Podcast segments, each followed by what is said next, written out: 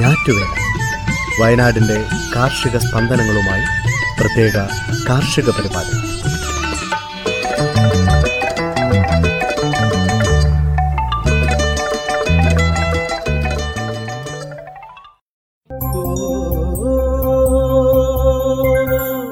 തയ്യാറാക്കിയത് സ്മിത ജോൺസൺ. ശബ്ദസഹായം റനീഷ് ആരിപ്പള്ളി, അജിൽ സാബു, ടോബി ജോസ്, പ്രജിഷ രാജേഷ്, മരിയ ബിജു.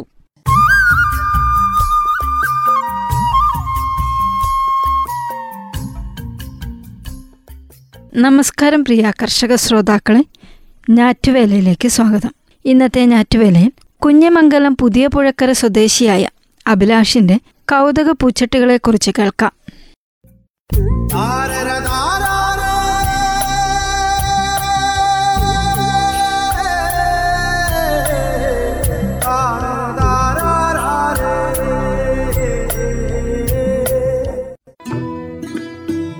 വളരെ ചിലവ് കുറഞ്ഞ രീതിയിൽ വ്യത്യസ്ത നിറങ്ങളിലും മാതൃകകളിലും പൂച്ചട്ടികൾ നിർമ്മിച്ച് തൊഴിൽ സാധ്യതകളുടെ നൂതന മേഖലയിലേക്ക് കടന്നു വന്നിരിക്കുകയാണ് കുഞ്ഞിമംഗലം പുതിയ പുഴക്കര സ്വദേശി അഭിലാഷ്.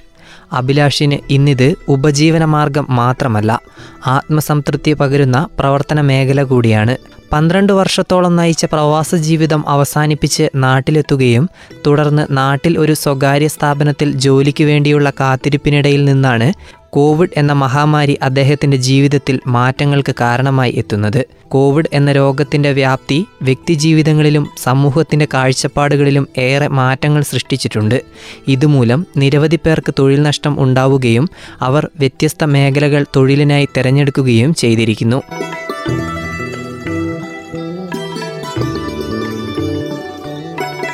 അത്തരത്തിൽ കോവിഡ് എന്ന മഹാമാരി അദ്ദേഹത്തിൻ്റെ സ്വപ്നങ്ങളിലും വിള്ളൽ വീഴ്ത്തി. ജോലിക്ക് വേണ്ടിയുള്ള കാത്തിരിപ്പിന് അവിടെ തിരശീലയിട്ട് തൻ്റെ കഴിവുകൊണ്ട് പുതിയ വാതായനങ്ങൾ അദ്ദേഹം തുറന്നു. കൗതുകത്തിനും നേരമ്പോക്കിനും വേണ്ടി ചെയ്ത പൂച്ചട്ടി നിർമ്മാണം ഇന്ന് ഉയർച്ചയുടെ പടവുകൾ കയറുന്നു. പൂച്ചട്ടി നിർമ്മാണം എന്ന ആശയത്തിന് കാരണമായത് അഭിലാഷിന് ഏറെ പ്രിയപ്പെട്ട അധ്യാപകനും സുഹൃത്തുകൂടിയായ സന്ദീപ് മാഷാണ്. വ്യത്യസ്ത മാതൃകയിലുള്ള പൂച്ചട്ടികൾ സന്ദീപ് മാഷ് നിർമ്മിക്കുന്നുണ്ട്.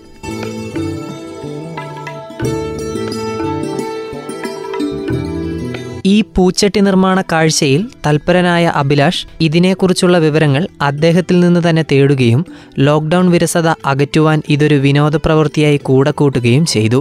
സന്ദീപ് സാർ പൂച്ചട്ടി നിർമ്മാണത്തിന് വേണ്ടിയുള്ള എല്ലാവിധത്തിലുമുള്ള മാർഗനിർദ്ദേശങ്ങൾ അഭിലാഷിന് പകർന്നു നൽകുകയും ചെയ്തു. ഈ പൂച്ചട്ടികളുടെ ഭംഗി ആരെയും ആകർഷിക്കുന്ന തരത്തിലായിരുന്നു.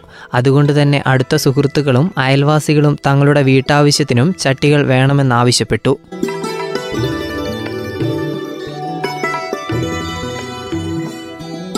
ഇതിൽ നിന്നാണ് ഇതൊരു തൊഴിൽ മേഖലയെ തിരഞ്ഞെടുക്കാമെന്ന് തീരുമാനിച്ചത്.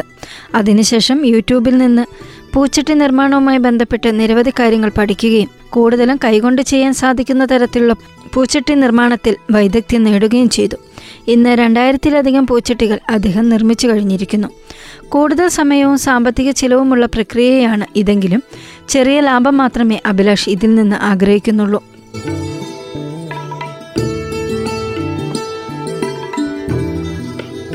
സിമൻറ്റും മണ്ണും മണലും ചേർത്ത് ശാസ്ത്രീയ രീതിയിലാണ് പൂച്ചട്ടികൾ നിർമ്മിക്കുന്നത്. നല്ല കമ്പികൾ ഇട്ട് ചട്ടികൾക്ക് കൂടുതൽ ബലം നൽകുന്നു. നിർമ്മാണത്തിന് ശേഷം ഏകദേശം 4 ദിവസത്തോളം അവ വെള്ളത്തിലിട്ട് വയ്ക്കുന്നു. കൂടുതൽ ഉറപ്പ് കിട്ടുവാൻ വേണ്ടിയാണ് ഈ പ്രക്രിയ ചെയ്യുന്നത്. അതിനുശേഷം സിമൻറ്റ് ആവരണം നൽകി പെയിൻറ് നൽകുന്നു. ചായം പൂശി ആകർഷകമാക്കാൻ അദ്ദേഹത്തിൻ്റെ സഹധർമ്മിണി നിമിഷയും സഹായിക്കുന്നു. ഇപ്പോൾ അഭിലാഷിൻ്റെ പൂച്ചട്ടികൾ വാങ്ങാൻ ആവശ്യക്കാർ ഏറെയാണ്. അതുകൊണ്ട് തന്നെ FD ക്രാഫ്റ്റ് എന്ന പേരിൽ കമ്പനി രൂപവത്കരിച്ച് പഞ്ചായത്തിൽ അപേക്ഷ നൽകിയിട്ടുണ്ട്. ഈ മേഖലയെക്കുറിച്ച് കൂടുതൽ അറിയുവാനും പൂച്ചട്ടികൾ വാങ്ങാൻ ആഗ്രഹിക്കുന്നവർക്കും അഭിലാഷുമായി ബന്ധപ്പെടാം. ഫോൺ 96 56 48 52 56.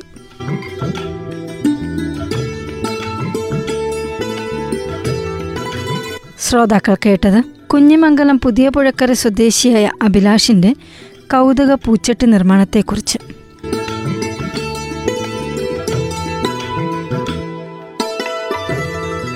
അടുത്തതായി കൽപ്പറ്റ സ്വദേശിയായ TD ജയന്തൻ്റെ സർവ്വസുഗന്ധി കൃഷിയെക്കുറിച്ച് കേൾക്കാം.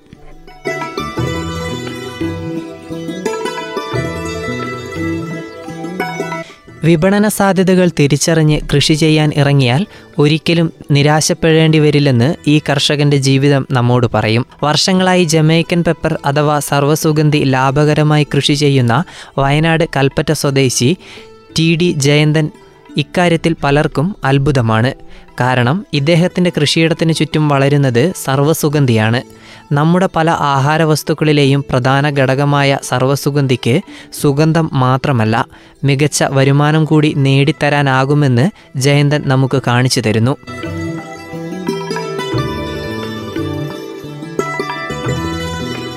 സർവ്വസുഗന്ധിയെ അറിയാത്തവരുണ്ടാകില്ല. എന്നാൽ സർവ്വസുഗന്ധി കൃഷിയെക്കുറിച്ച് പലർക്കും മതിയായ ധാരണയുണ്ടോ എന്ന കാര്യം സംശയമാണ്. എന്നാൽ സർവ്വസുഗന്ധിയുടെ വിപണന സാധ്യതകൾ വർഷങ്ങൾക്ക് മുമ്പേ തിരിച്ചറിഞ്ഞതാണ് ജയന്തൻ എന്ന കർഷകൻ്റെ വിജയം. ഇദ്ദേഹം സർവ്വസുഗന്ധി കൃഷി ചെയ്യാൻ തുടങ്ങിയിട്ട് 25ലധികം വർഷങ്ങളായി. മികച്ച വരുമാനവും ഡിമാൻഡുമുള്ള സർവ്വസുഗന്ധിക്ക് വിപണന സാധ്യതകൾ ഏറെയുണ്ടെന്ന് മനസ്സിലാക്കിയതോടെയാണ് തൻ്റെ തോട്ടത്തിൻ്റെ അതിരുകളിലെല്ലാം സർവ്വസുഗന്ധിയുടെ ചെടികൾ നടാൻ തുടങ്ങിയത്. മിശ്രവിളയായാണ് കൃഷിരീതി. 6 മീറ്ററോളം അകലത്തിൽ ചെടികൾ വെച്ചു പിടിപ്പിച്ചു.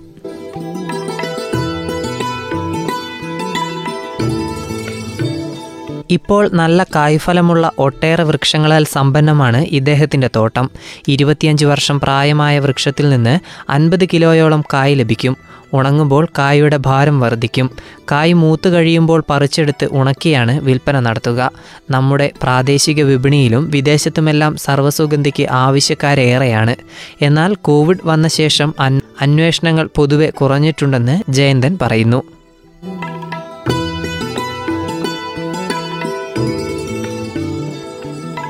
വർഷങ്ങൾ ഇത്രയൊക്കെ ആയെങ്കിലും ഇദ്ദേഹത്തിൻ്റെ സർവ്വസുഗന്ധി ചെടികൾക്ക് കാര്യമായ കുമിൾ രോഗങ്ങളോ കീടബാധയോ ഒന്നും തന്നെ ഉണ്ടായിട്ടില്ല. സർവ്വസുഗന്ധിയുടെ തൈകളുടെ വിൽപ്പനയും നല്ലൊരു വരുമാന മാർഗമാണ്. തൈകൾ ഉൽപ്പാദിപ്പിക്കാനുള്ള നഴ്സറിയും ഇദ്ദേഹത്തിനുണ്ട്. മറ്റുള്ള കൃഷികളുമായി താരതമ്യം ചെയ്യുമ്പോൾ ചെലവും ഏറെ കുറവാണ് സർവ്വസുഗന്ധിക്ക്. കാപ്പി, കുരുമുളക്, ഏലം എന്നിവയും ജയന്തൻ കൃഷി ചെയ്യുന്നുണ്ട്.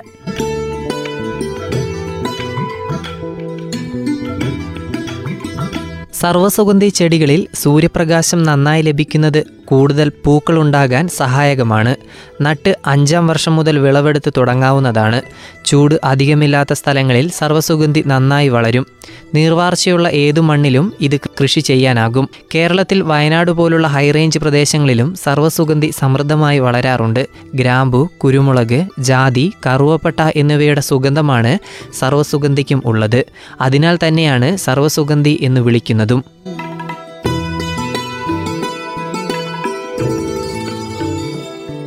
ഇതിൻ്റെ ആരോഗ്യ ഗുണങ്ങളും നിരവധിയാണ്.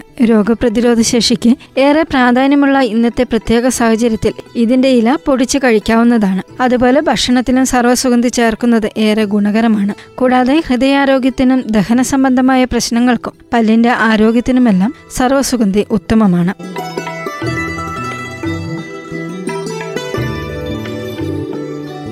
ശ്രോതാക്കൾ കേട്ടത് കൽപ്പറ്റ സ്വദേശിയായ ടി ഡി ജയന്തൻ്റെ സർവ്വസുഗന്ധി കൃഷിയെക്കുറിച്ച്.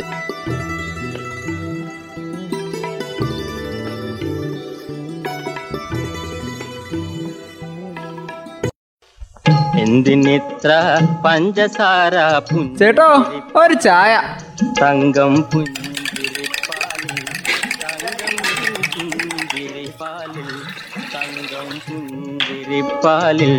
തങ്കം പുഞ്ചിരി ചായക്കട.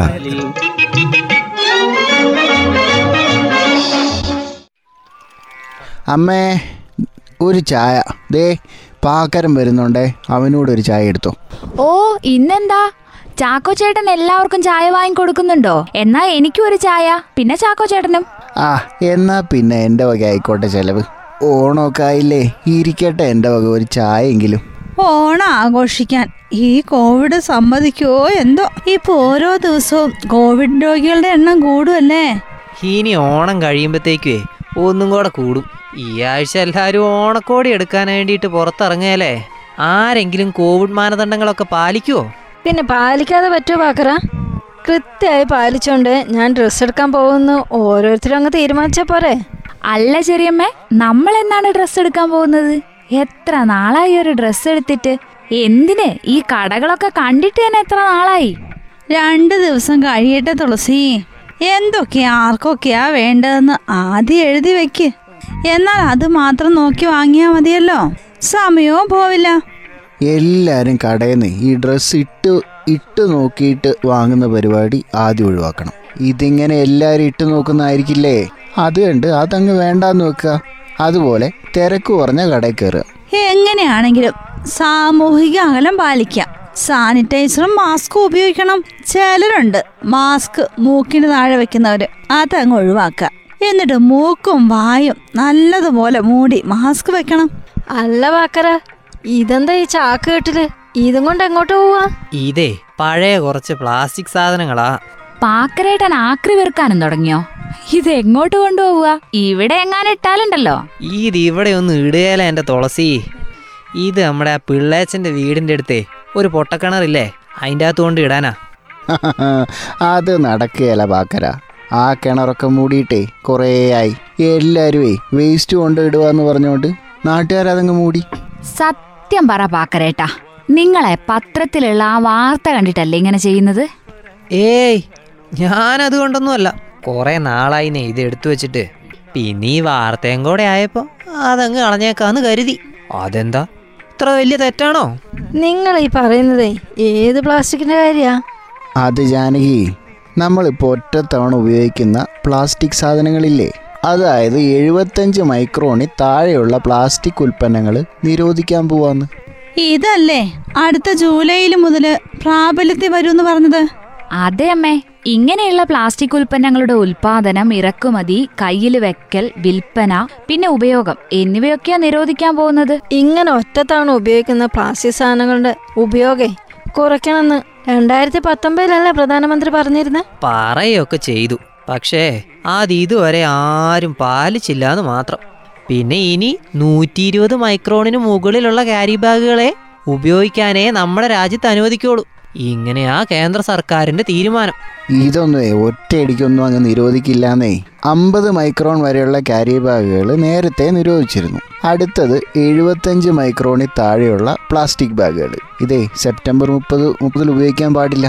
അടുത്ത ഡിസംബർ ആവുമ്പോഴേക്കേ 120 മൈക്രോൺ വരെയുള്ള ക്യാരി ബാഗുകൾ ഉപയോഗിക്കാനുള്ള നടപടി നടപ്പിലാക്കും. ഇപ്പോൾ ഏതൊക്കെ പ്ലാസ്റ്റിക് സാധനങ്ങളാണ് നിരോധിക്കുന്നത്? ഇയർബഡുകൾ, ബലൂൺ എന്നിവയിലൊക്കെയുള്ള പ്ലാസ്റ്റിക് സ്റ്റിക്ക്, പ്ലാസ്റ്റിക് പതാക, ഐസ്ക്രീം സ്റ്റിക്ക്, പ്ലാസ്റ്റിക് സ്റ്റിക്കിലുള്ള മിഠായി, മധുരപലഹാരങ്ങൾ, തെർമോകോൾ, പ്ലേറ്റുകൾ, കപ്പുകൾ തുടങ്ങി 100 മൈക്രോണിൽ താഴെയുള്ള പ്ലാസ്റ്റിക് PVC ബാനറുകൾ ഇവയൊക്കെ നിരോധിക്കും. അപ്പൊ പാക്കര, ഈ കൊണ്ടുവന്ന ചാക്ക് കേട്ടെ വീട്ടിൽ തന്നെ കൊണ്ടുപോയി വെക്ക്. ഇതൊക്കെ നശിപ്പിക്കുന്നതിന് പഞ്ചായത്തിന് തന്നെ തീരുമാനം ഉണ്ടാവും. അന്നേരം എന്താന്ന് വെച്ചാ ചെയ്യാം. അല്ലാതെ ഇവിടെ അവിടെ ഒന്നും കൊണ്ടുപോയി ഇടല്ല കേട്ടോ. ഓ, അങ്ങനെയാണ് വീട്ടിലേക്ക് തന്നെ കൊണ്ടുപോവാം, അല്ലാണ്ട് എന്നാ ചെയ്യും? ഇനിയെങ്കിലുവേ ഇങ്ങനെയുള്ളത് വാങ്ങുന്നത് അങ്ങ് നിർത്ത്. അതാ എല്ലാവരുടെ ആരോഗ്യത്തിന് നല്ലത്. എന്തിനിത്ര പഞ്ചസാര ചേട്ടോ, ഒരു ചായ. തങ്കം പുഞ്ചിരിപ്പാലിൽ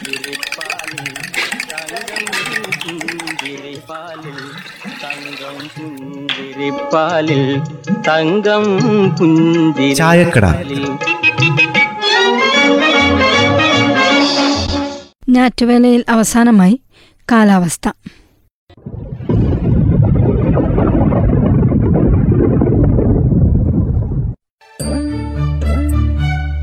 സംസ്ഥാനത്ത് ചില സ്ഥലങ്ങളിൽ ശക്തമായ മഴ പെയ്തു. അടുത്ത 48 മണിക്കൂർ സമയം വരെ ഒറ്റപ്പെട്ടയിടങ്ങളിൽ മഴയ്ക്ക് സാധ്യതയുള്ളതായി കാലാവസ്ഥാ നിരീക്ഷണ കേന്ദ്രം അറിയിച്ചു.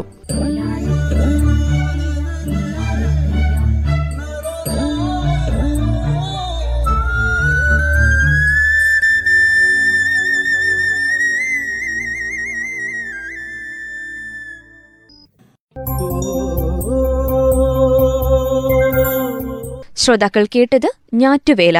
തയ്യാറാക്കിയത് സ്മിത ജോൺസൺ. ശബ്ദസഹായം റനീഷ് ആരിപ്പള്ളി, അജിൽ സാബു, ടോബി ജോസ്, പ്രജിഷ രാജേഷ്, മരിയ ബിജു.